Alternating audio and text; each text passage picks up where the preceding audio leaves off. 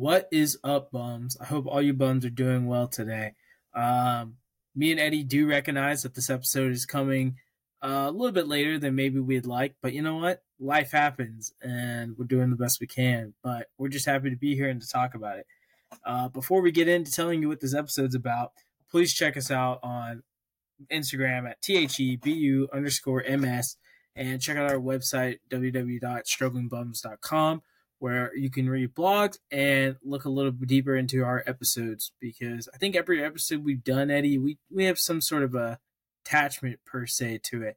But with all that being said, bums, today we're going to be talking about competition and competitiveness and everything that kind of comes in that sphere. Eddie, kick us off, man. Recent basketball rookie who retired from the league because it was oh. toxic. I meant to look that up, dude. Oh, hey. I meant to. I saw it on it. I, uh, Bleacher Report posted it, and I was yeah. like, "Dude, this is perfect for a competition episode." Basically, he was like a guy that got drafted and like ended up like, "Hey, my mental health's okay. I, not okay. I'm burnt out. This is like way, way too much," and he ended up just like retiring. Like, it was like that. Yeah. Um. Yeah, man. I mean, I think athletes burning out, unfortunately, is so common, uh, and I tend to wonder now with you know how accepted society is with people leaving early, because I think back in the day someone would have been like, you're not quitting. um I wonder how many like elite talents just kind of burned out and just didn't make it. You know what I mean? You ever think about that, Eddie? Yeah, I mean, this was someone is this it yeah last year, dude got drafted. Um, and he was twenty-two and retired. Yeah. Oh, I got another one for you. As you said that, you reminded me. A kid named Chris Seitz, he uh, made it, essentially made it to the M L S at a very young age. And after a while, he just kind of, he said he got burned out too. So, and similar story of basically dropped playing soccer and everything. I mean, I, I don't think, I don't think it's super uncommon. I mean, you know, talking about my own self, you know, there's a lot of reasons I kind of stopped playing soccer. I admit the main one was probably, an, you know, my knee getting hurt. But there was definitely a part of me that was like, when it was all said and done, I was I was pretty burned out. Like, I was, I was pretty burned out to the point where it's like, it's only something that I've recently gotten myself into. Um, and I know the golden standard, the great De La Salle, man. I can't imagine that they push guys so hard that they want to quit. But at the same time, De La Salle is also famous for its excellence on the field, and that has to come from some sort of competition and pressure applied within practice and through the program. So I'm kind of curious, like, how, how does the great De La Salle look at competition and how far they like to push kids? Uh, I think I might have to make a distinction as to how it was done versus how it's going. But I think one of the cornerstones of success was them treating success as not just winning, but as you improving and getting better. You know, something that Bob Letterser has talked about a lot in many interviews and has during his time there and even in early years of when Coach Allenball was there, or I mean, he's still there, but his early years of taking over was a concept that they weren't just trying to build football players, they were trying to build men. And that's a, that's a message that De La Salle in general tries to uh, put out there, and it's something we talked about with Nathaniel uh, when he was on here as well. You know, he talked about how they did SCORE and other stuff like that. Like, and, and a lot of people that were in SCORE were athletes, and it's like it's one of those things that you just continue to perpetuate, that success can be separate from winning. And when you grow and allow people the space to get better and better and better, and help them do that, and only get mad. And I, I mean, and obviously, I can probably only speak to like the football team and volleyball. Only get mad when someone doesn't give the best effort or doesn't listen. That's a lot different than getting mad at players for not doing certain things. And that's something yeah. that was always huge. Yeah, man. I mean, I think uh, looking back at my very short time uh, high school and club uh, club ex- club experience playing soccer, the two most successful teams I ever had, uh, a lot of characteristics that went into it to make them successful, but two ones that definitely stand out was how we valued success. I, I remember one team I played on, you know, we had a team meeting after every practice before a game, and our coach would make us define what our goals were for the game besides winning. And I always found that, like, that's the only coach I've ever had do something like that. Another one uh, really um, emphasized, you know, kind of how you win, per se. And I think, like, for, for he kind of and I don't uh, put in his own perspective of, you know, it's how good of a teammate are you to your teammates and how much do you do for the team versus yourself. And that kind of, that very team mentality. And, I, and then looking at those two teams, like, played with a lot of ball hogs that didn't do much with the ball, but those two teams, like, people were pretty good about passing and playing this playing as a team versus, you know, just a lot of we, not me mentality. And like, I, you know, competition wise, I think it was very healthy too, because other teams I played on, like, people were, were like harsh on each other. Those teams, they're, they're fairly uplifting and like, but it was still highly competitive, you know. It was a competition against your peers, but everyone kind of knew where the line was. I felt like no one took it too far. Um, but yeah, I, I assume De La Salle is something like that. Like, obviously, Very there's much. healthy. Yeah. I was going to say, it's funny that you mentioned that goals thing, because one big thing that happens when you get to J V and then to varsity for football is you have goals and you have a partner. But your goals aren't, oh, I'm going to uh, – have thirty touchdowns or something. Yeah, like that. The goal isn't, oh, I'm going to score five touchdowns this game. It's, my goal this game is to not be brought down by the first guy, or my mm-hmm. goal this game is to never get sealed, is to not get sealed as a defensive okay. end. Like, like that's their goal on, on most of my defensive plays, right? Like, that's their yeah. goals, and they say them the game, day before games, and they they give it to their partner, and then you know they they kind of check in after the game. Um, that's a big part of, I think, something I wanted to do low-key this year for my team, and I just didn't dropped end up getting to it. Yeah, I dropped the ball, man. I think it's just so funny to me because, like, it's so interesting how different programs run, and it, it's just a different program. That's what I'll leave it yeah. at. So. Well, let's, let's get back to talking about maybe us in competition after we talk about this iconic guy, Billy Beane. Uh, not gonna lie, bums. I had to. I knew who he was, but I did have to rethink about it a little bit to remind myself. Billy Beane was a manager for the Oakland A's, um, and did something pretty revolutionary at his time. Now I don't think it's that revolutionary, I'd say, because I know for a fact the Rams do it. But essentially, he assembled the team based off of data and analytics. And I, I, I'm not sure if like I think it's a, I think it's one aspect you could say competition drove innovation, which I think when you look at it from a non-sports perspective, you could say that a lot. But I think you could also say, I, I tend to wonder now as I think about it, how many crazy moves were drawn from competition? You know, you, you hear um, in interviews when you listen to like N F L guys sometimes, they had older siblings or younger siblings, and they got so good before they even got to like junior high or anything because they just went at each other. And they would always have to come up with new moves because their sibling would know what they were going to do.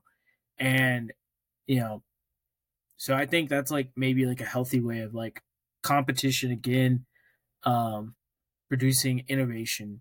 And Billy Beane, man, but Eddie, if I'm not mistaken, he drafted one of, or drafted or created one of the best M L B teams. Am I not mistaken? Uh, I don't know if I would say that. I wish we kind of had Taylor on here to talk about that because he was around and aware of the A's at that time. But they did break the record for the longest winning streak in M L B history, which, right. I mean, is very impressive in and of itself. For the people that are baseball players and baseball fans, you understand how hard it is to win twenty-plus games in a row. Right. Like, that would be like in football, the Patriots essentially winning thirteen and up. Like, if any N F L team, let's say, lost – like, let's say they started their first four games, two and two, right? And then they just rattled off ten-plus wins. Like, that's so hard to do. Like, what the yeah. Patriots did in oh eight or whatever, going sixteen and one, like, that is nearly impossible, or nineteen and one, whatever it was. Like, that that's very similar. So I think there's definitely some credibility to what he was able to do and what he's been able to do because the A's are such a small market team um, that they can't really compete with the uh, – payrolls of a lot of other bigger market teams, and so they've been able to stay relevant and on the ball by doing what he's essentially instituted. Interesting. Also, I apologize, everyone. I'm eating dinner. It's been a weird day today, so I might turn my camera off a couple times. It's all good. It's all good. You know, looking at this question, I, oh, sorry, didn't mean to catch you. Uh, how much pressure is too much pressure? You know, I think that's a question that I, I'll give my take. I think when you're at the point where you don't feel like, man, I don't know, the pressure, this one's tough because personally I have my own opinion, but I think objectively speaking, ah, I don't know. Like, I didn't really like having pressure put on me as a kid, and I didn't really, I don't really love it as an adult.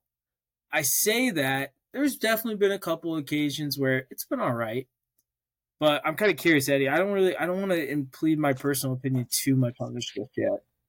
Um, how much pressure is too much pressure? You're talking in the context of uh, sports, right? Yeah. Well, I mean, say life. You could say life too. Uh, I mean, I don't want to be drastic, but I know, like, didn't they? Didn't Damian Lillard do something on this where, like, he was like, pressure is trying to raise a family as a single parent, something like that. Like, that's real yeah. pressure. When they asked him about, I mean, I, I guess I could go that route and say that, but I, in the context of competition, I think when you either A, lose any enjoyment from doing these things that you normally would derive enjoyment from, or B, choose to cross lines that you know you shouldn't cross, but you're so willing to do so in order to win, I think that's when that I think that's when pressure to win and, and be competitive, it becomes too much.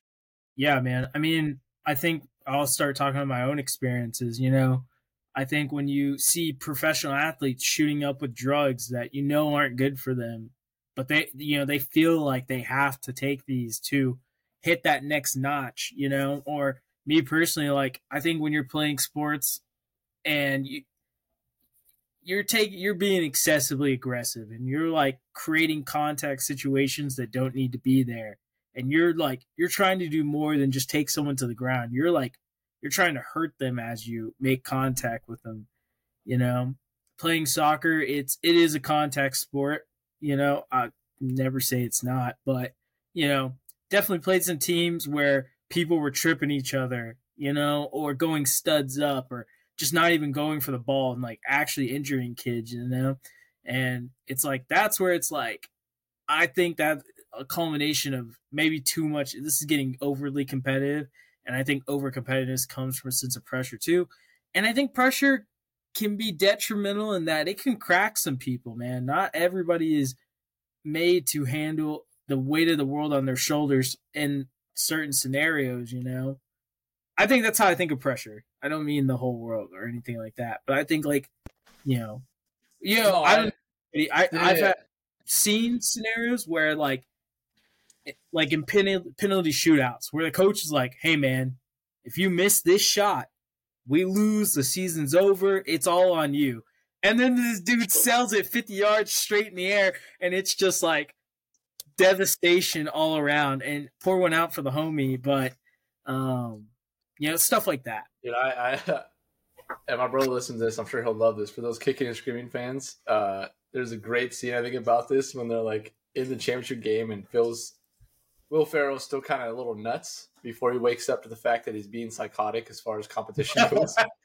He's yeah. like, you either win today and go on in like legend or something like that, or you lose and face a series of cataclysmic events that will forever haunt your life. And it's yeah. like, dude, what? If you're saying that to eleven year olds, you're probably on the wrong side of competition. Dude, I mean, I think I've talked about it. You know, when I was working for the Oregon Duck football team, there was a player that was putting immense pressure and put in situations that there was no way he was going to succeed. Like, even if he did everything right, and he just, I saw him break down. I mean, I saw that person crash, and it was like, this is real. Like, this is putting too much pressure on somebody. And I, I mean, like, for me personally, like, I felt that way a lot as a kid, like, from, you know, my teammates, from my parent to my, my coach. I was just like, I, I personally felt like, I think my personal issues with pressure is that I feel like I got put in a lot of situations as an athlete where if I went left, if I went right, like, no matter what I did, I wasn't going to really succeed.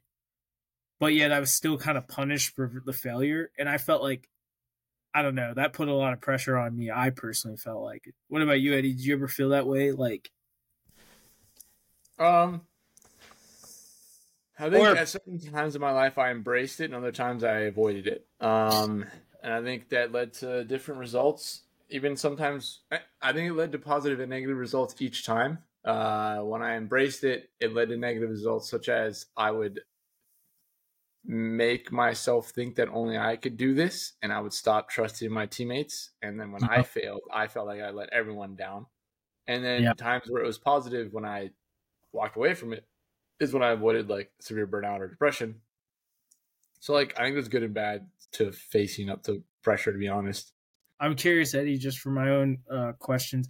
Did you ever feel that way playing Friday football with this? Because there were a couple games where yeah. it got a little serious, I guess, but no, I don't know. I think, There's some I think yelled at you, and I was like, I will back- say, I think there were some times where I was like, kind of thinking about myself and going, all right, what is really the upper limit of what I can do?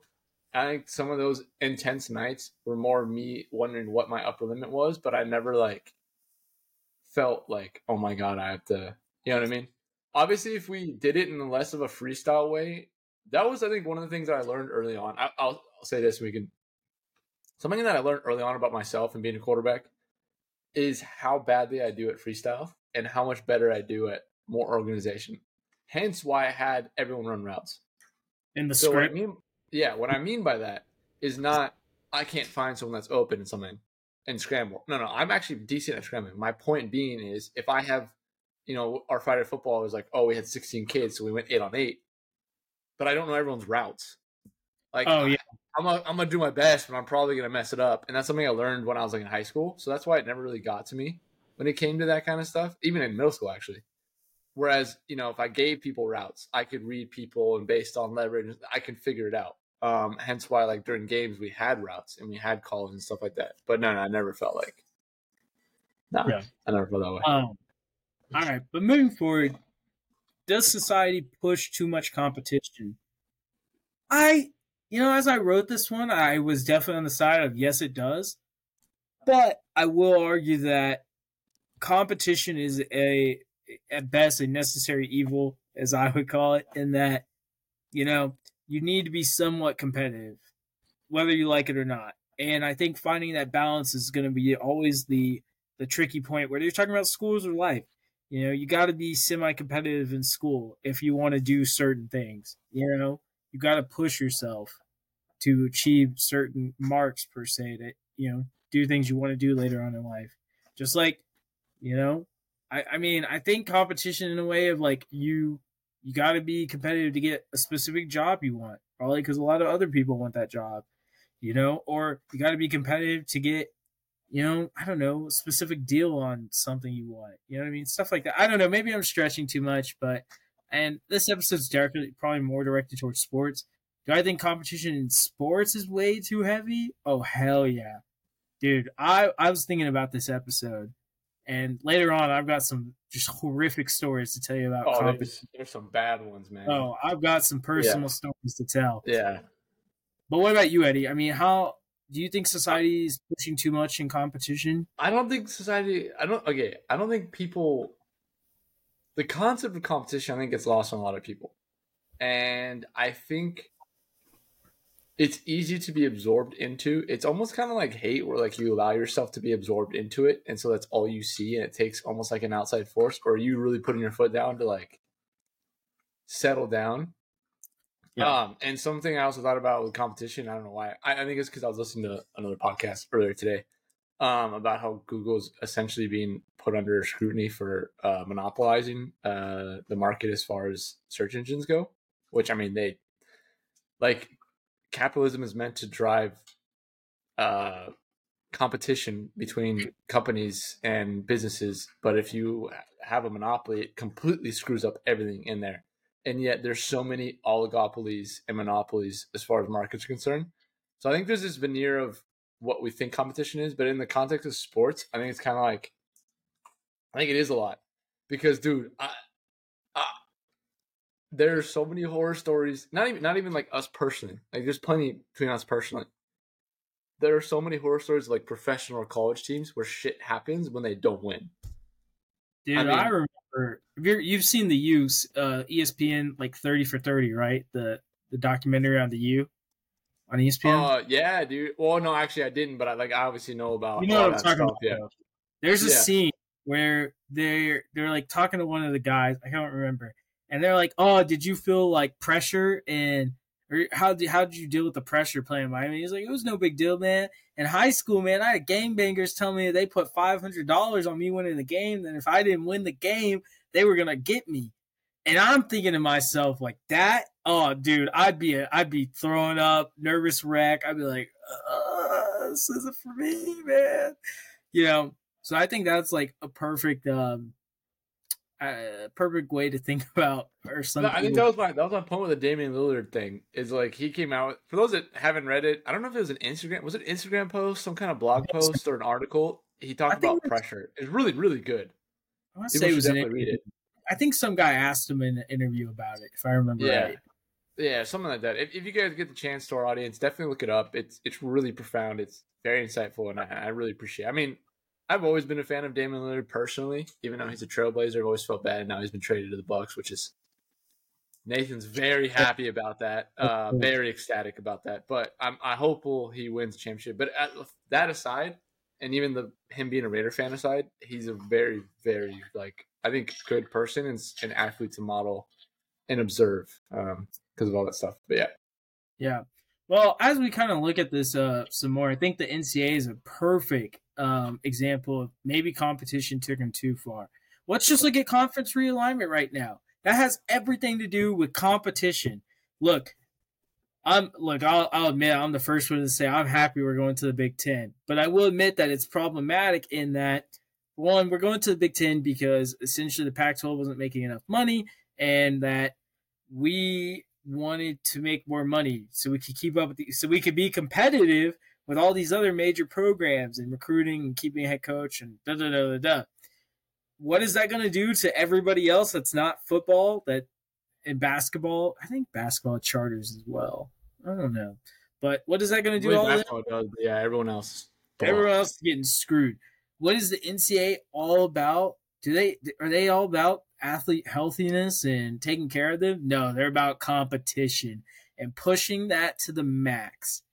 You know, so I, I mean, I don't even know what else to say about the N C A A. I mean, another perfect example, looking at the University of Oregon, my first year on working for the team, uh, not official, I was a volunteer. Uh, we were We're, Willie Taggart had brought in a strength coach, and they wanted to be extremely competitive in the weight room to a point where the workouts were so hard that three guys had to be hospitalized, and the University of Oregon had to settle in lawsuits because they permanently screwed these kids up. So I think that's just a clear – and and that's not even the first time something like that's happened. I think it's a clear example of the N C A A being overly competitive and pushing – competition over people. Eddie, anything you want to say about maybe like the N F L or a specific franchise that's so competitive that they oh, take? I'll these- get there in a moment because they're the my least favorite franchise, quite possibly in all of sports. But I, I just want to go over some of these scandals at the at the N C A A level, uh, let alone the fact that like you know Arizona State had to institute a self ban for their uh, for their uh, violation of recruiting during COVID and other issues that they did. Um, let's go look at Cal back in the eight, uh, nineties when the assistant coach essentially ousted the head coach and was paying certain players' parents so they can come out and watch them. And as soon as that player wasn't in it anymore, he got ousted by the fucking board. Uh, we- Let's talk about uh, University of uh, Miami Pell Grants, their scandal, which they got a whole bunch of athletes to get hella fucking money back in the day in the nineties. What about uh, you? Wanna... The fake classes, dude. Yes, uh, yes, absolutely. What was it? Who was it? Uh, it, it was like a whole bunch of whole... like Ohio State, oh. Ohio State, or Florida State. Uh, the... Who was it? I just know U N C made the fake classes, so all their athletes could Florida take... State. Florida State made fake classes in two thousand six, two thousand seven. It wasn't even just uh, football players. It was like sixty-one players across ten different sports. They yeah. took a class that gave them the test answers before the test. oh, they had to vacate so many wins and bowl games and other championships during that time period in which uh, Florida State won like two. So, yeah, uh, there have been a lot of scandals, to say the least. Florida, Florida's the Urban Meyer and what he oh, did at dude. Florida, dude, or Disgusting. or Art at Baylor and what yeah. he did for competition. I mean, good yeah. God, man. University of Arizona with uh, DeAndre Ayton, which the F B I oh, is still investigating for their one hundred thousand dollars that they uh, uh, gave Ayton to go there. Half, I I shouldn't say half, but a, a way larger portion of that Florida team is in prison or gone oh, yeah. on to horrible things. And Urban Meyer let it all slide. Even though if you watch the Netflix documentary, he swears up and down he just didn't know. Nah, bro, I refuse to watch that because that's just basically a puff piece for him. I wanted the truth. I wanted yeah. the truth. And, and Art Briles, God, I don't even know if we can say it out what he did, honestly, without getting in trouble. But he did. He let some horrific, horrific things slide by. And then he's like, well documented that he was just like, whatever, I, I want these guys to start. Like, uh, I do not. Penn State's guy. Oh, my God, dude. Basically knew it and allowed it to happen just because he needed his coach and stuff like that. Yeah. I mean, obviously, there's more reasons than just that, but like. He's yeah. in prison. For... Yeah. Yeah. So, yeah. What? Let's All move on to competition, the... baby. All for competition. All for the Dubs. For and the Dubs. That brings us to one of my favorite teams to always talk about. Uh, I think the guy he's been on here, Jack. Uh, I hate the Patriots with a passion. Um, let's yeah. look at a timeline of their cheating scandal, shall we? No. Not only were they awarded, I won't even talk about the Tuck rule. It's not really cheating at all. Um, that's just they, they happen to get the benefit of a terrible call, really. Uh, Spygate. Uh, them genuinely cheating to film uh, different teams and get their signals. So, like, obviously during the course of a game, for those that don't know, there are often people on sidelines that would be – their job is to try and see signals sent in. And now you may only be able to interpret that, hey, this signal means – like, let's say it's this. Let's say that. That signal, while the play may be very detailed, means that they're going to try and roll left, right? You may just know that. Right? That's something that happens constantly. Um, no, no, no. But what the Patriots did was copy that from their practices and then know when they were calling those things to know exactly what to do. Exactly what to do. So there's that. And they did it not just once, but a couple times. They just happened to be found out in oh seven, which, by the way, was the same year. Uh, oh, wait, no, no, no. Was that the same year too? Deflategate? No, it was twenty fourteen. Yeah. twenty fourteen, they falsified injury reports in order to get the uh, uh, uh, pull the rug under their competitors, just so they didn't have to plan for a certain player. Uh, they also deflate gate, where they deflated football, so it'd be easier to throw them. Uh, they they are pretty notorious for this, and I think they're not the only ones, but they have genuinely interfered with headsets for opposing teams whenever playing at Uh, Foxborough, which is where they wire it so you can hear what they were saying, or am I? Yeah, they like, wire it, or they, they glitch it out so they can't use it. Dude, um, do you Steelers getting in trouble because it came out that they were paying their players like extra money just to take headshots? Oh, yeah. Let alone the Saints getting yeah his defensive coordinator paying people for he- uh, basically headhunting. Dolphins. Yeah. Oh, here's a, another one in twenty nineteen. Patriots staffer was found in the Prex box in. Of the Bengals-Browns game, taking video that reportedly included extended shots of the Cincy sideline. Oh, the Patriots said the production crew was there to shoot a day in the life feature. Uh, they acknowledged they did not inform the Bengals nor the N F L ahead of time. Uh, that's just a few of them. Uh, we want to talk about the Houston Astros, what it took to win. They basically did the exact same thing the Patriots did and copied everyone's signals for every pitcher. So when they played them, they knew what was coming.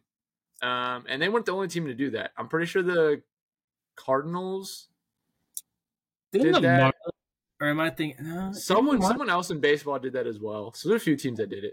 And once again, look, do teams try to find each other's signals? Absolutely, that's something that happens all the time during the game and during based on actual genuine film that is legal and allowed to be watched, not by recording these things in the way that these teams have done so. I want to tell, I want to share one dumbass story about cheating.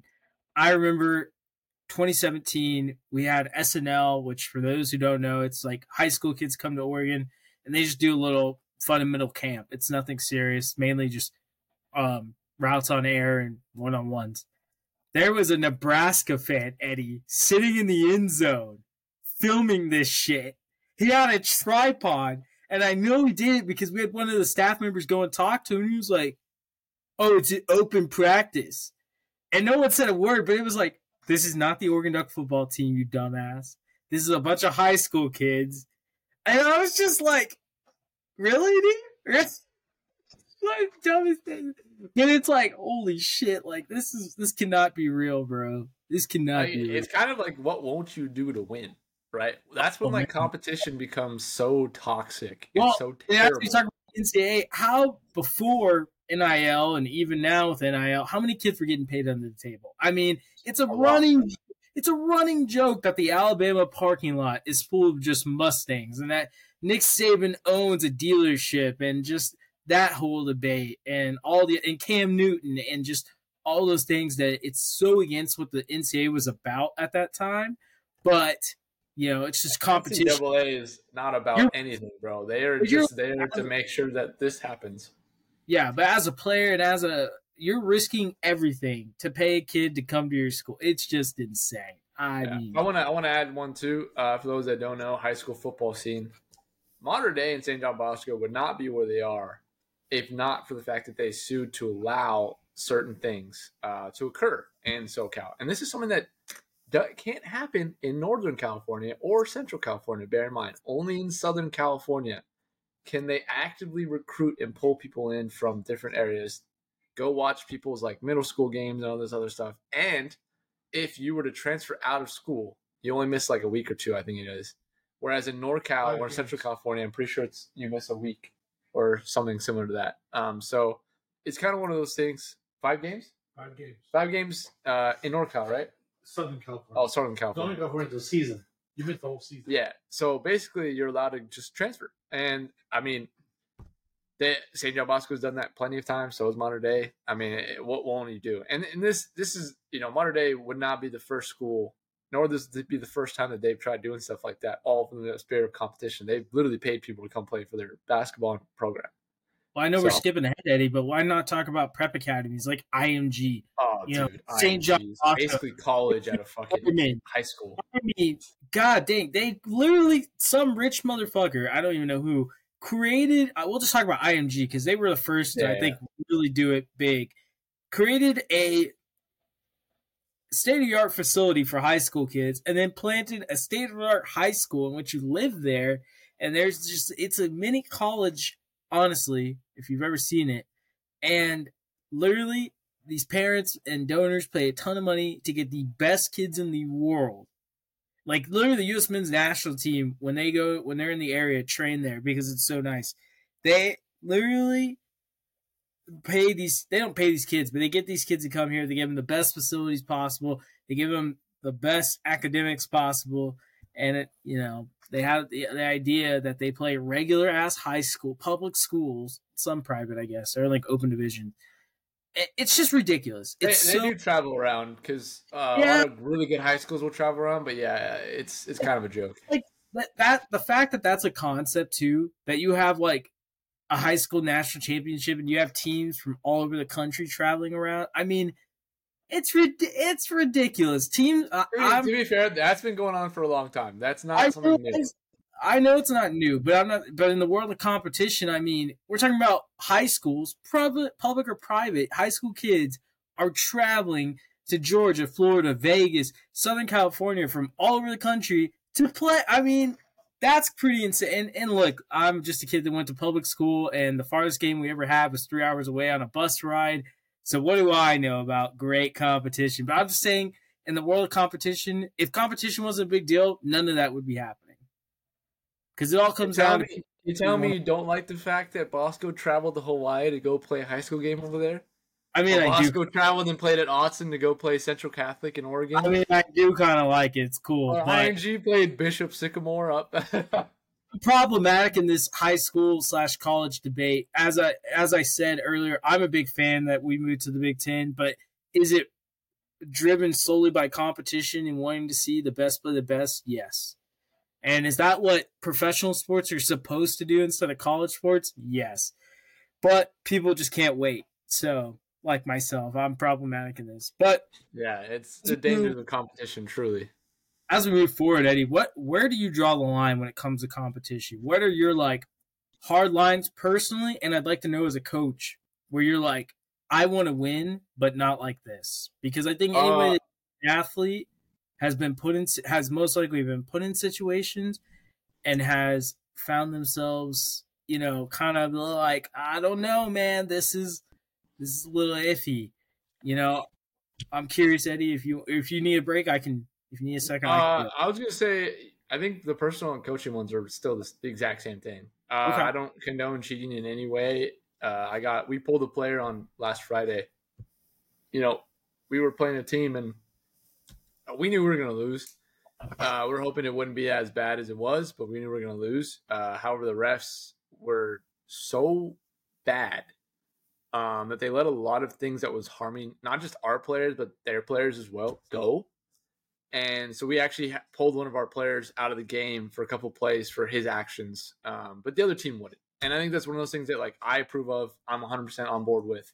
My head coach is one thousand percent on board with and is happy to do that all the time. Um, I think any form of cheating, any any injuries that my players might have, if I know he's injured, I'm not going to put him back in. Right. You know, if my trainer comes over and like, look, he sprained his ankle, he can play, but I'm like, nah, he's done. Like, just don't worry about it. It, yeah. You're high school. Like, this is, you don't need to worry about that shit. Um, let's see what else. Uh, try to always do the right thing. Um, if I know I held, then you just, I mean, you got to take it. Like, if you knew you did wrong, like, you got to take it. Right? You got to eat it. Is what it is. Even if you don't know you did it wrong, then we'll teach it. Um, for me personally, I just, you know, I want to see college players be able to have money for what they do. Um, I think the argument over, you know, I've heard a lot where people get mad that certain athletes will be able to get into these, you know, prestigious or not universities um, solely or in large part because they play a sport, uh, where some kids may not be able to because they don't have the extracurriculars or grades to get there, right? And I understand the argument, but like, I mean, after, especially after having to essentially be on their schedule, dude, like these kids definitely need compensated. I mean, there were some kids trying to, they try to sell shit just to like, pay for stuff, man. Like, you're gonna tell me that they get enough? They don't. And yeah, while some of the higher end athletes certainly do, and, and when they get to the N F L, they get more than paid. I mean, I think there is some amount of money that does need to be spent, and it's something that uh Bryce, I got to talk to Matt at the uh, Oregon camp about. What I asked him what his thoughts were on like N I L, and he's like, I think it's a good idea, but they just didn't do it well enough. There's no reason that Nico Iamaloa, I can't say his last name, should have ever gotten seven million dollars. He's in college. He got yeah. that deal when he was eighteen years old. There's yeah, no reason for him, eight point whatever it is, right, to get eight million dollars. There's no reason, especially when you get paid more than a lot of athletes get for going to these professional organizations. Right. So I think just a lot of those things, don't don't pay people on the table. Like, just do it the right way. I think that's kind of why I've appreciated what Dan Lanning and his staff have been trying to do. Um, I appreciate a lot of these other programs that have tried to do their best when it comes to that, and not stooping down to these levels. Um, so I think that's kind of, I think, like I said earlier, when you start to lose your love for the sport or you're willing to cross whatever boundary you want just to win a game, that's when it's, you know, yeah. well, suspect. And I think N I L is one thing I really like about it is that it is out in the light and people do know, because I think part of the problem with paying kids on their tables in the past, it was like, I've got this leverage on you. You're never going to, you're always going to play injured, you know, I, and you're going to do whatever I kind of tell you, or we're going to have a, you're, you're going to either lose this money or whatever, or I'm going to hold this against you per se. So, and, and I think you see that with some kids in N I L now. I know some schools have like made it where kids have to pay back a certain percent of the money. And it's like, what in the world? But yeah, as for some of the positives from competition, I think it can definitely help people push past their limits healthily. You know, I think, looking at myself, there's a lot of things that I didn't think I could do, and luckily, through a healthy environment, I was able to push past my limits and achieve those things, and it's like, it's pretty awesome to look back at those things. And I think, again, the key word I'm going to keep using is healthy. are you doing it in a positive manner where it's not self-detrimental? You know, I love the thrill of competition. I love the thrill of going against people, you know, and looking at the bums, I think all of us were semi very competitive people, because I remember some days where it was like semi. Five what you mean Dude. Semi? Well, I don't I don't want to judge anybody or say anything too crazy yet, but I remember some days, man, where it, we would spend two plus hours doing one-on-ones. And there was people, they would go fifteen out of fifteen times because they could not accept getting beat, bested by the other guy. I mean, some of the, the bums that are better at football, man, they would go insane. And it was like, there's times too, and like I talked a lot of trash, couldn't back up there, uh, most of it. I was going to give a percentage, but I don't want to do myself like that. Um, couldn't back up most of it, but I always loved the competition. Dude. I mean, Friday, yeah, Friday, Friday football, again, I don't know how much we've really in-depthly talked about it, but like those games were serious. I mean, there was definitely a couple times where we maybe took it a little too far. There was a couple times where guys had to be separated and maybe some trash talk went a little too far, you know?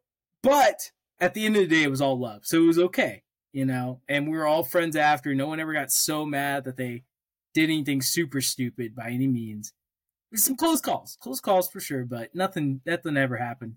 And it was all good. But man, like I love, those are some of my fondest memories. And those are all like competition based and hanging out. And then two, I love, I'm a big we, not me guy. And I love that competition amongst your teammates and amongst your friends. Like, I think, again, in a positive manner can bring out the best in everybody and can really show a lot of empathy too, because I think when both of you know that you're giving it your all, you have like a certain amount of, you have a certain amount of respect. And I think too, at that same time, when you know your buddy is trying his hardest and he doesn't meet, meet that, you know, but in a competition setting and you can still kind of show love, I think that shows a great ability to show empathy and just like a great care.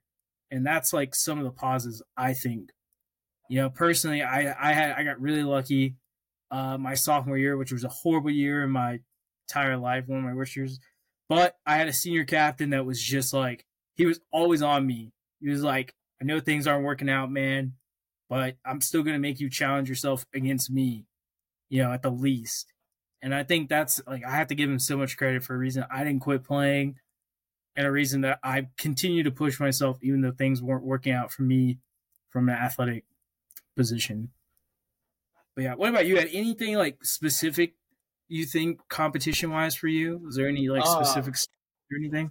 I, I want to come back. So I, we were talking about the boundary things, and you didn't really answer it, so you just moved on to oh, the positives. Shoot, my bad. Yeah, yeah, yeah. You skipped it, but I, I, I have my notes ready, so I, we can come back to my part. But why don't you talk about your boundaries too? Yeah, sorry, dude. I'm screwed up.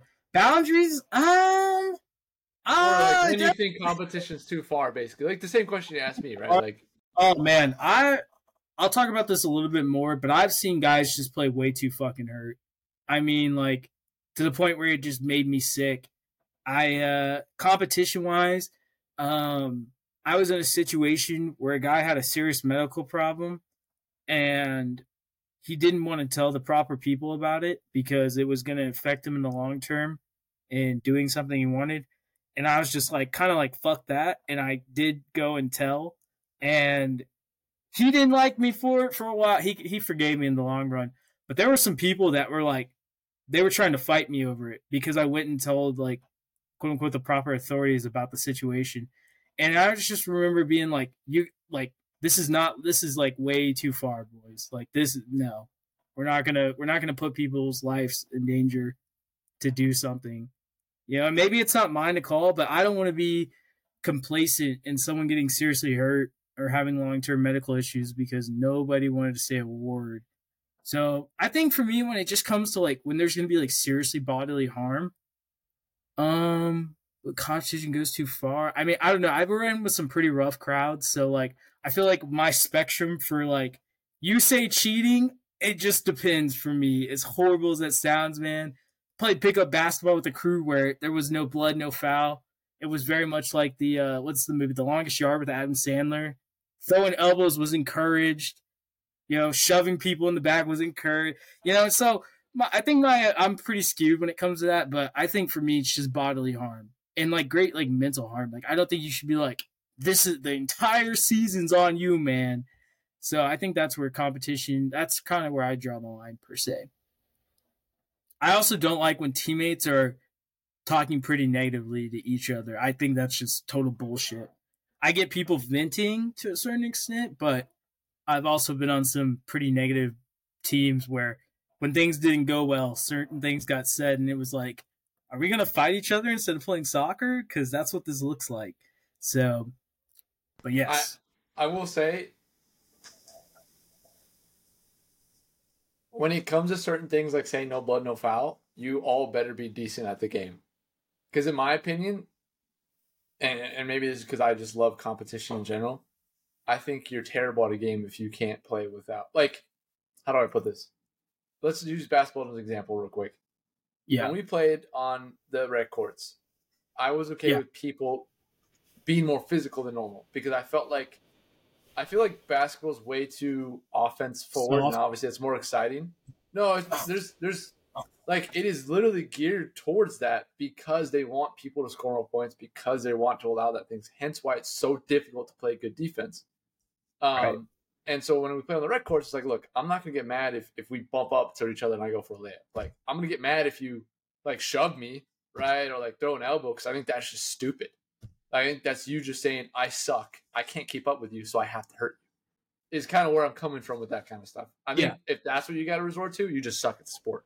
And I'm not saying any of it was right. I think you're absolutely right, dude. But that was the crew that I was the worst player on the court. And everyone knows, like, I'm not good at basketball. But, like, I'm just saying, like, it was it was a rough game. I liked yeah. it because I like that kind of little more contact-y, but it was rough. It was not made for people that were good. There was no foul, essentially. So. Yeah. I, I haven't called that many fouls while I've played at the record. I, was, I think that was one of those things that you never wanted to be the guy that called too many fouls. But, yeah. Anyways, as yeah. far as the pros of competition, um, I think one cool thing when you talk about pushing yourself to see what you can do, I don't remember what movie this is, but I, I remember watching this movie in, in middle school and I was like seventh grade. But I think if you guys, if we like look up, like let's say YouTube, Uh, let me just look right now real quick if I can see. What, find what's, it. What's the movie? I could probably uh, tell you. I don't know the movie, but basically if you look up uh, hundred-yard bear claw, bear crawl. Oh, um, yeah. It's, it's one of those Christian movies. I know yeah, exactly. Yeah, yeah. They blind- I went to a Christian school, so they, I... Yeah, well, they huh? blindfold the kid. They blindfold him. He's like, one more, just one more yard, just one more yard. He has a bear crawling like one hundred yards, and he's like, he's like I can't do it. Yeah. I think um, I think that concept is very much in line with a lot of competition. You know, I think that's something that like David Goggins talks a lot about, competing with yourself, pushing yourself to see what you're capable of. While he may be the extreme of it, you know, I may not always advocate for pushing yourself so far that your legs or your feet skin completely rub off. But you know, I think finding out, hey, like I was able to accomplish these things because I was able to put pressure on myself and compete and do everything I could. Look how good I am. I think is a good part of that. Um, I think my point earlier about the whole no blood, no foul thing, I think even comes from, and this is as silly as it is, how excited, you know, like in, in Dragon Ball Z, how excited Goku gets whenever he fights a new opponent because he wants him to be, he's like, he like, this man gave a fucking Senzu bean to Cell to fight his own son because he's like, it wouldn't be fair. Basically, like that's kind of my mentality when it comes to competition.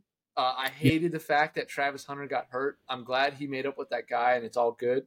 That was cool. But I hated he got hurt because I wanted him to play Oregon, right? I wanted Colorado to be at its best, so Oregon could absolutely just dominate, right? Like this I, week, one, one second, I'll give it to you. Washington has the receivers back, right? I'm like, let's go. I want that. I want that competition, right? Like I want to see it all. Yeah. Yeah. I was going to say, I think like factually speaking, real competitors always want to go against the best.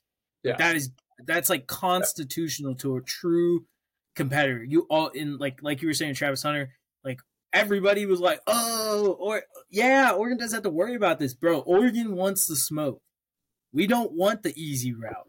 Yeah. You know, we want that competition. We because at the end of the day, when you're going for a national championship, you're gonna have to play the number one at some point, you know. And decide that who's the real number one in the room. Yeah. And I think that even extends to just life, dude. It's like, dude, you really want to be the best at what you do. You have to invite that kind of stuff in. You have to be yeah. willing to do it. I think that's a positive of competition. Uh, let's see. Teamwork and friendship. I think like when you're competitive, you end up finding other people that are competitive and honestly make lifelong friendships with them. I, I truly, uh, it's something that's happened all the time. It's happened within our own friend group. It's one of those things that can bring people together. And the last thing, there's bro Invictus, uh, or Invictus, Invincible, uh, Remember the Titans, like oh, you name God. it, uh, Moneyball, like all these movies are about sports and competition and what it's able to do for people. Right. And I think that's something that underlies, you know, when we talk about competition, I think obviously everyone thinks about sports and it's just so powerful what then sports can do because of that. And it's something we talked about, I mean, a year ago now with uh, Ty and Blade for the sports stuff. Um, but I think that's a, that's a big pro competition. Yeah. I mean, how about that N F L guy that they played with that when they lived in uh, California, about the guy that no matter how tired he got, he was like, I have to play against myself, you know? And I think when you think of the Oregon versus Oregon standard, it's always about playing against yourself. And I think when you think of competition too, and a space outside of like sports, you know, what it can bring together. Remember the Titans is like literally iconic because these guys wanted to essentially win football games so much that they, in a way, overcame racism. You know, I don't know how true it is to the actual story and everything, but you know what I mean? It's definitely like, that's insane. I mean, how many times have you been on a sports team, like as a kid, where maybe it was someone you didn't know, or you didn't really like the guy per se, or you didn't know him maybe even, but you guys both like had that natural, just you wanted to win so badly. And through competition, like you kind of garner respect for each other. And I Great think that thing. can in so many bullshit ass society barriers, man. Good I, I mean, huge, huge believer in that. You Have know? you seen that? Sorry, what's the movie? I've seen the movie Gridiron Gang. Oh, man, The Rock, bro. bro. Those are rival gang members that are like, nah, man, we got to win fucking games. This is what it's about. Or uh, what's the other one? Uh, Friday Friday Night Lights, the T V yeah, show. Have you seen it? I have You're... not. Oh, how are you a coach, man? No, I'm kidding. You gotta you gotta watch it. There's one scene, spoiler, where basically the quarterback and the running back had major beef, and it's su- and they're like literally not blocking for each other for touchdown runs. And at some point, long story short, they they settled it a little. They garnered some respect through competition. And one of the guys, I don't want to spoil it for you, but he blocks for the other, and it's just like, what? And he scores a game winning touchdown. You're just like, and then they become like literally best friends, and it's just That's like. That's what I'm talking about. That's what competition can do for people. It's yeah. happened so many times. It's not. There's a reason we make stories about it. It's yeah. Obviously, Friday Night Lights is fiction, but like, there's a reason we make stories about it. So I remember the Titans has truth to it, right? Moneyball has truth to it. Invictus has truth to it. So, yeah, yeah, it's, it's good stuff. Dude. But, you know, with everything good in competition, unfortunately, there's some very people people take it too far. And I think anybody that's played competitive sports in America, from Oklahoma to California, has seen one too many examples where things just got way out of hand. Um, do you want to go first on this, Eddie, or do you want me to? Because I got some horror stories to share. Um, you know, I think – see – I think the only thing I want to mention in this, besides like the majority, like there's cons, right? Like there's a football player, a college football player that I think was it last year, two years ago, killed himself. Uh, right. Like that's happened before. He he's in the Pac twelve. He's a Pac twelve quarterback. Um, well, it was a uh, Stanford. I, if I remember Stanford or Washington State, I know they I both Washington lost. State. And then Ohio yeah. State, you know, Elliott's right. uh, roommate all throughout college. Yeah, so I mean, this is stuff that can so negatively affect people and cause such mental harm and physical harm or lead to a life of drugs and other issues. But the one thing that I think kills me too is like, I just mentioned how it, competition would bring people together.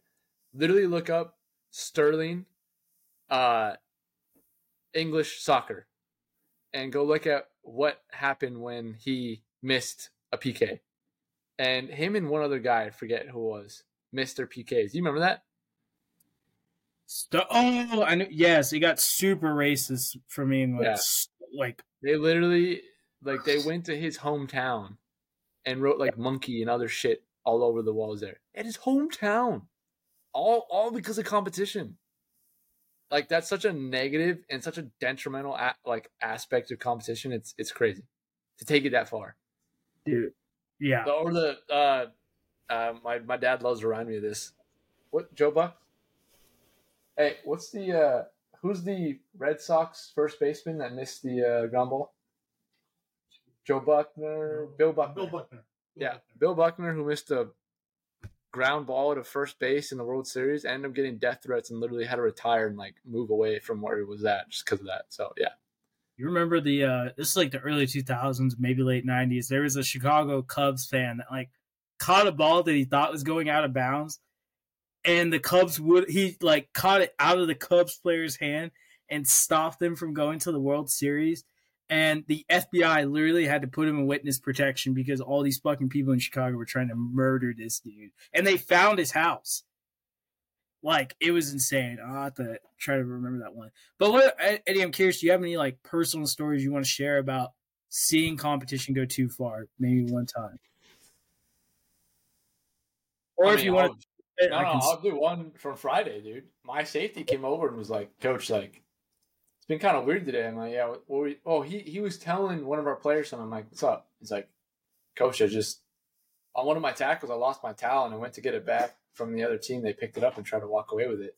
And I asked for it back. I was like, hey, can I have my towel? I gotta, I gotta get back in the game. And the guy wouldn't give it to me. And then he finally just threw it on the ground.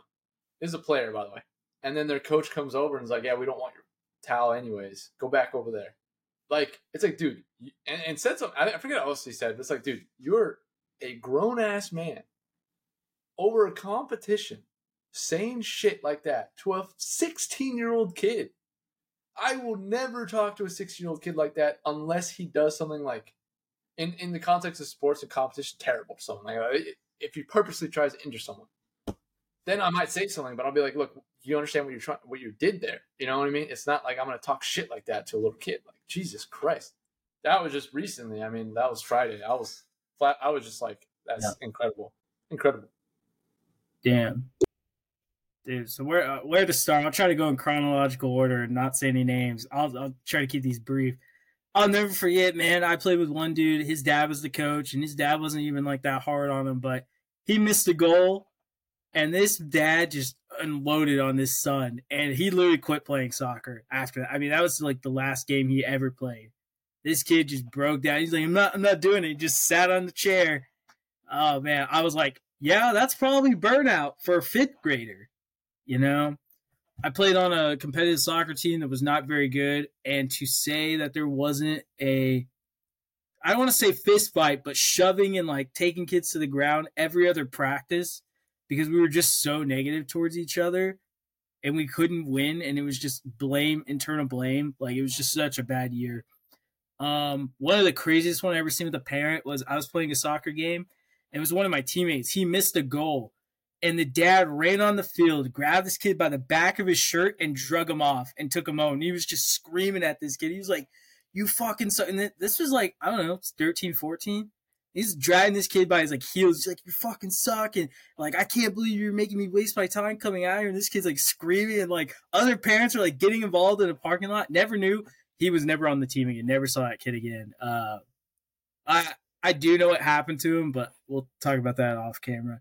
Um, man, what's another one, dude? Shit.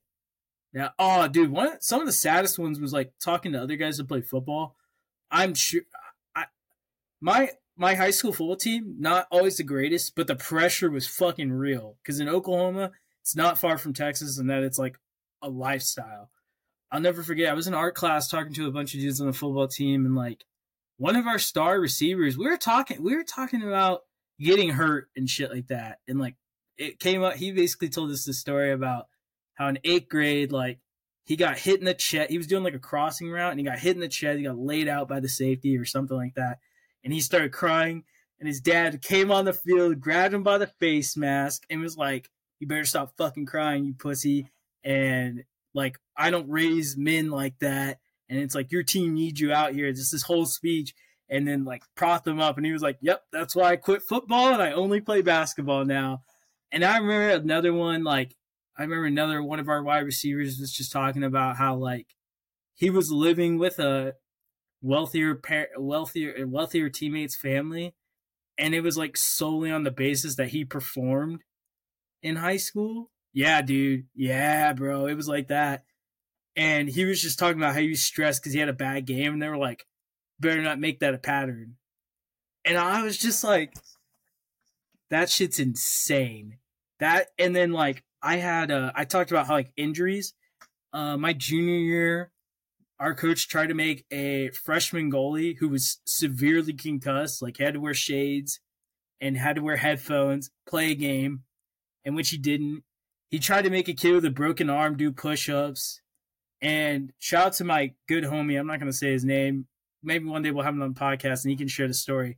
If I remember right, he played his senior year with seven broken fingers as a goalie, and they would just tape the glove fingers to it, and he played with a broken ankle, and his ankle's still fucked today. And like, they were giving him so much ibuprofen, and he, like Jose would be sick. I mean, I am not even lying, in like handfuls, handfuls, man, um, just so he could make it through the game. And they were like, "Look, man, if you don't play, like we have no chance. The team's counting on you." Just these bullshit ass speeches, man. Just these.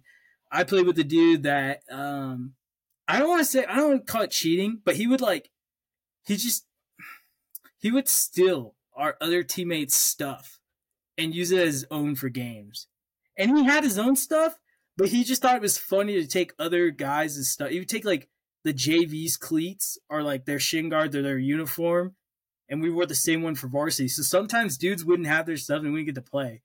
And we didn't find this out for a while because he was, like, being sneaky about it. But I was like, I don't know if that has anything to do with competition, but I was like, he got away with it because he was a varsity guy. This same dude, Eddie, he... Larry got caught having sex with a minor on camera in the women's bathroom the day of a game day. Got caught, like, by a female teacher. I've told you this one, I know. Played that game, had, like, six touchdowns, and never got in trouble for it. So it's just, dude, competition, I think. And then for myself, like, I just felt like I was so burned out by the end of soccer for me because of just how intense things were. Whether it was, I'll admit, some of it was probably me, you know, being, trying to push myself, but definitely, like, between my uh, parent and my coach, just the amount of pressure, I, I couldn't handle it. Like, there was a sick part of me that, like, when I blew my knee out, I was so happy. I was like, it's, it felt like it's over. And it was like, it was crazy too, because like my parent and coach didn't believe that I blew out my knee because they wanted me to keep playing. And I was like, I had to show them an x-ray of basically, yeah, you see the tendon there? Yeah, it's not. Um, so I, I mean, talking about burnout and just having like somewhat, you know, as you put, anxiety and like P T S D, like, I'll attribute, I think a huge reason I have a problem staying consistently working out and like doing what I need to do is just like a lot of tough conversations when I was younger and a lot of tough uh, situations that I personally went through when it came to working out. And I think I still associate a negative connotation with, you know, running and lifting and stuff like that, because I just, I felt like it was just even, even when I really wanted to do it, it was just so negative, such a negative environment. So. But yeah, that's kind of my stories, I guess. Oh, I'll add two more. I mentioned one of them, and I think I mentioned this one when we Nathaniel was here. But uh, uh, De La Salle benched our middle linebacker for a game for cheating on a vocab test, by the way. Like, it wasn't, or not a vocab, it was like something small. Like, it wasn't even a big quiz or test, but they benched him for the game. Yeah, motherfuckers. So, ineligible. That's like the precedent. Yeah, yeah, like that's the precedent that De La Salle sets that we. It, the message was clear. It's just fail the test, right? Um, just just take the L, and then we'll go go from there. It's not a big deal. Just don't cheat. Year, we had a no like drug policy to mm-hmm. play on the team, and part of that was um, tobacco.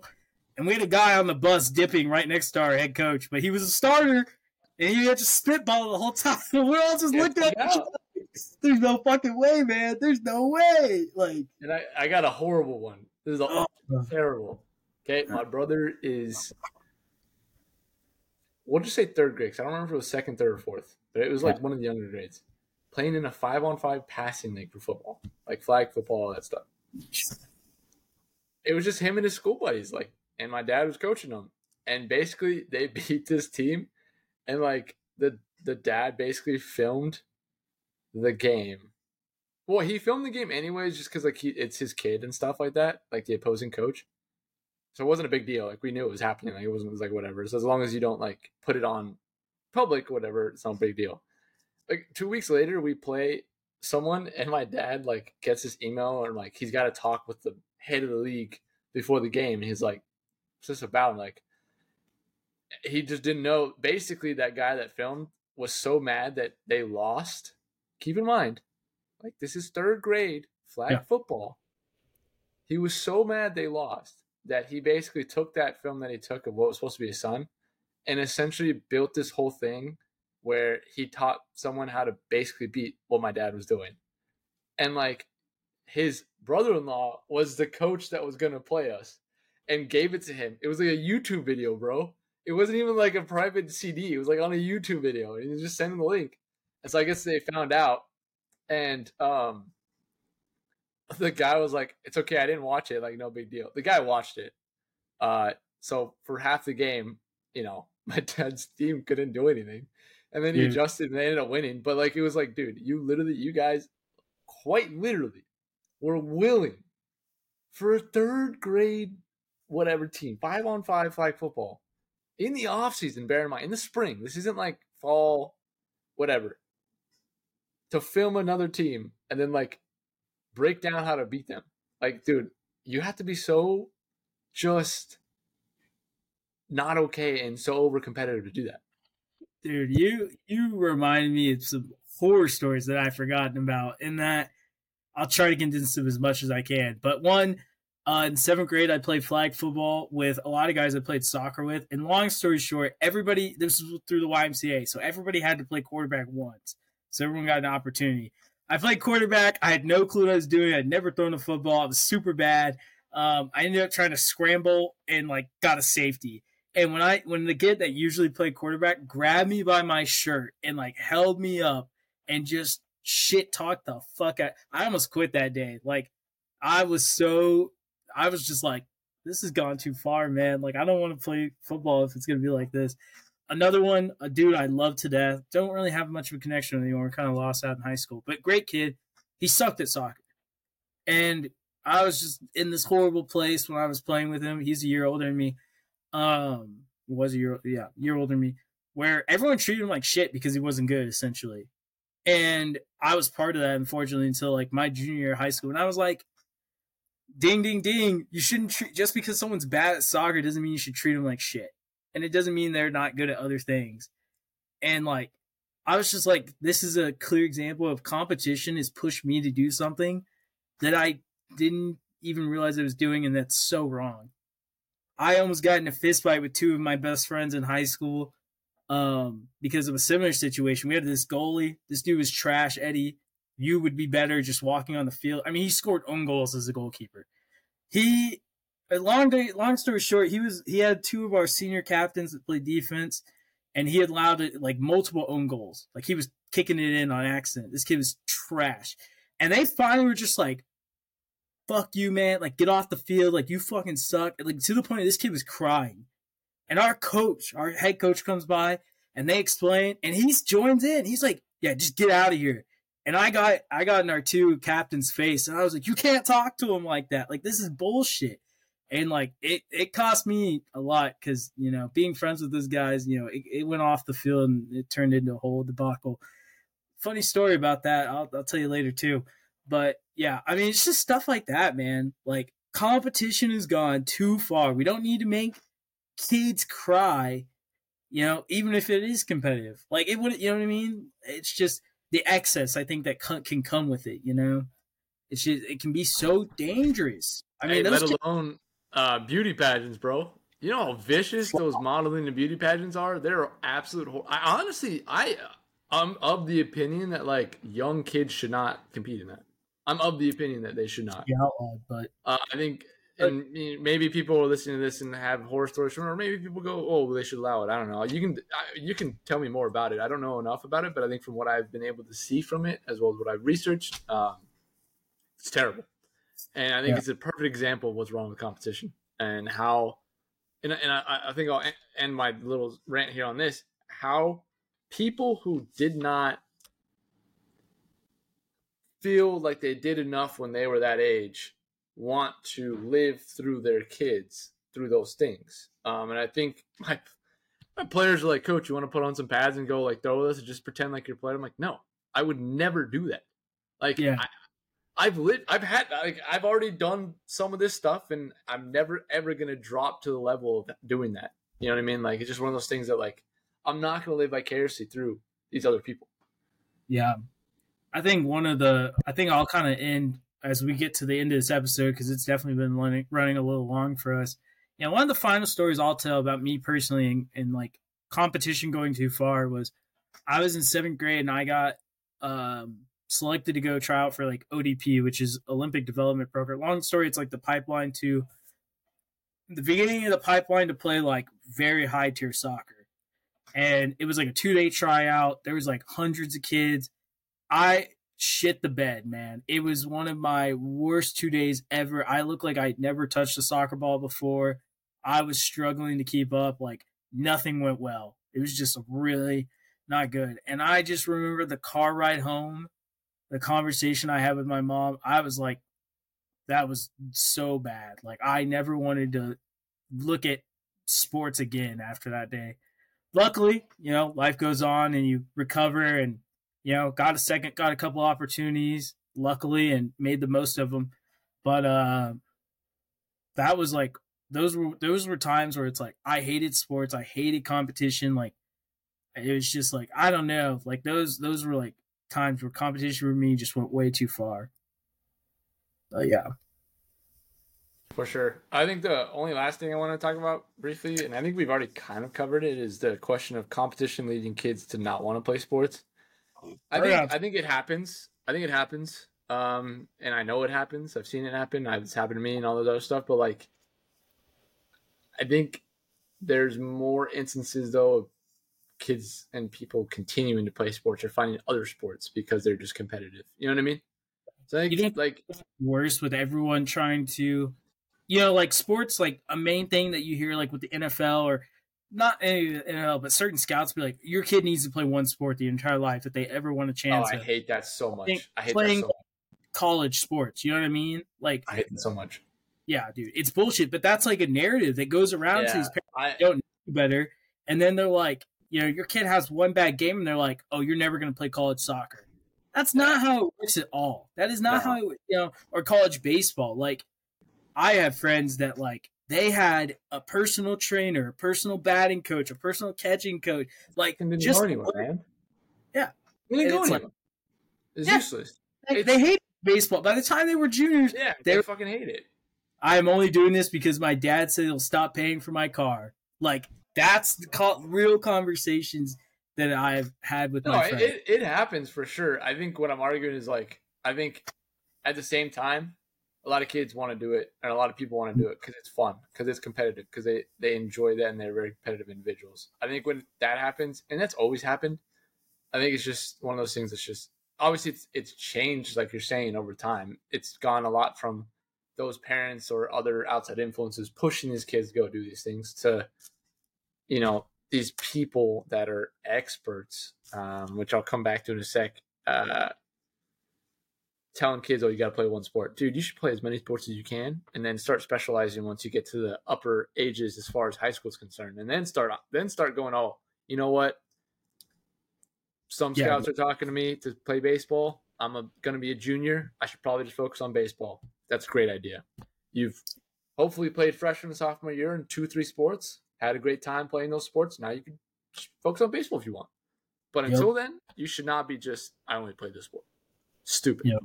And it, it, it leads, I think, and maybe I, I don't have the research on it, but I'm pretty sure it leads to issues of overtaxing muscle groups, uh, not being able to train up other muscle groups to compensate, stuff like that. Um, and the last thing that these experts, one of my favorite scenes from Moneyball is when he's talking, when he's about to fire the head scout. Um, I don't know if you remember that scene, Bryce, but like he's like, because for those that don't know, in the movie Moneyball, basically Billy Beane was a potential, well, not just potential. I think he did get drafted first in the draft uh, for baseball, but he played uh, college football and baseball. Um, and was being recruited to play baseball and basically just kind of flamed out. They didn't quite have the career that was hyped up to have, which, you know, not the first person or the last person that has happened to. And so one of his comments to the scout was, I've seen you go in these homes and talk to these people and say, hey, when I know, I know that your son can do this. And he goes, but you really don't. And it's such like a great insight to this idea of competition. And it's like, you know, nowadays, and what I was trying to get to earlier is like, look, I, I'm not going to be able to play in high school football anymore. Right? I got past that. But I can play spike ball with some friends and compete, right? I can go to play some beach volleyball with some friends and have fun and, and do whatever. I can go join. A, you know, I was in a league for basketball with my brother and his friends, have some fun doing that and compete, right? Like, there's so many outlets for competition. I think people will find it eventually when they're comfortable. Yeah, and I think when you're a kid, it's it's can be even more difficult because it's like this expectation of like, oh, well, my kid has a chance to play in the N F L. My kid has a chance to play in this league or that league or being a Division I guy. And like, I think once you get older, you do start to understand where you're probably going to fit, you know, for the most part. I don't want to put anybody in a box, but it's like, you know, you start to become, your expectations become more reasonable.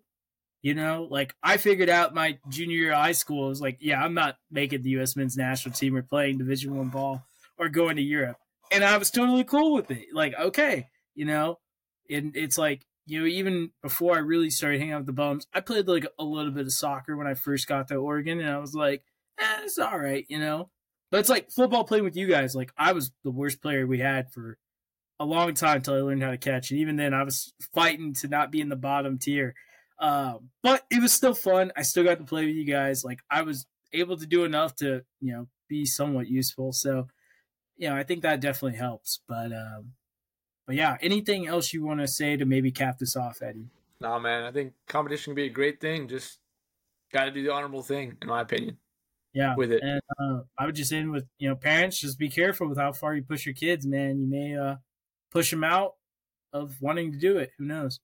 But, hey, bums, this has been Struggling with the Bums. Please check out our Instagram at T H E B U underscore M S. If you disagree or you agree with us or you want to tell us a horror story or a positive story of competition or a crazy story, we'd love to talk to you. Um, also, look for our blogs in struggling w w w dot struggling bums dot com. This has been The Bums. We'll see y'all later.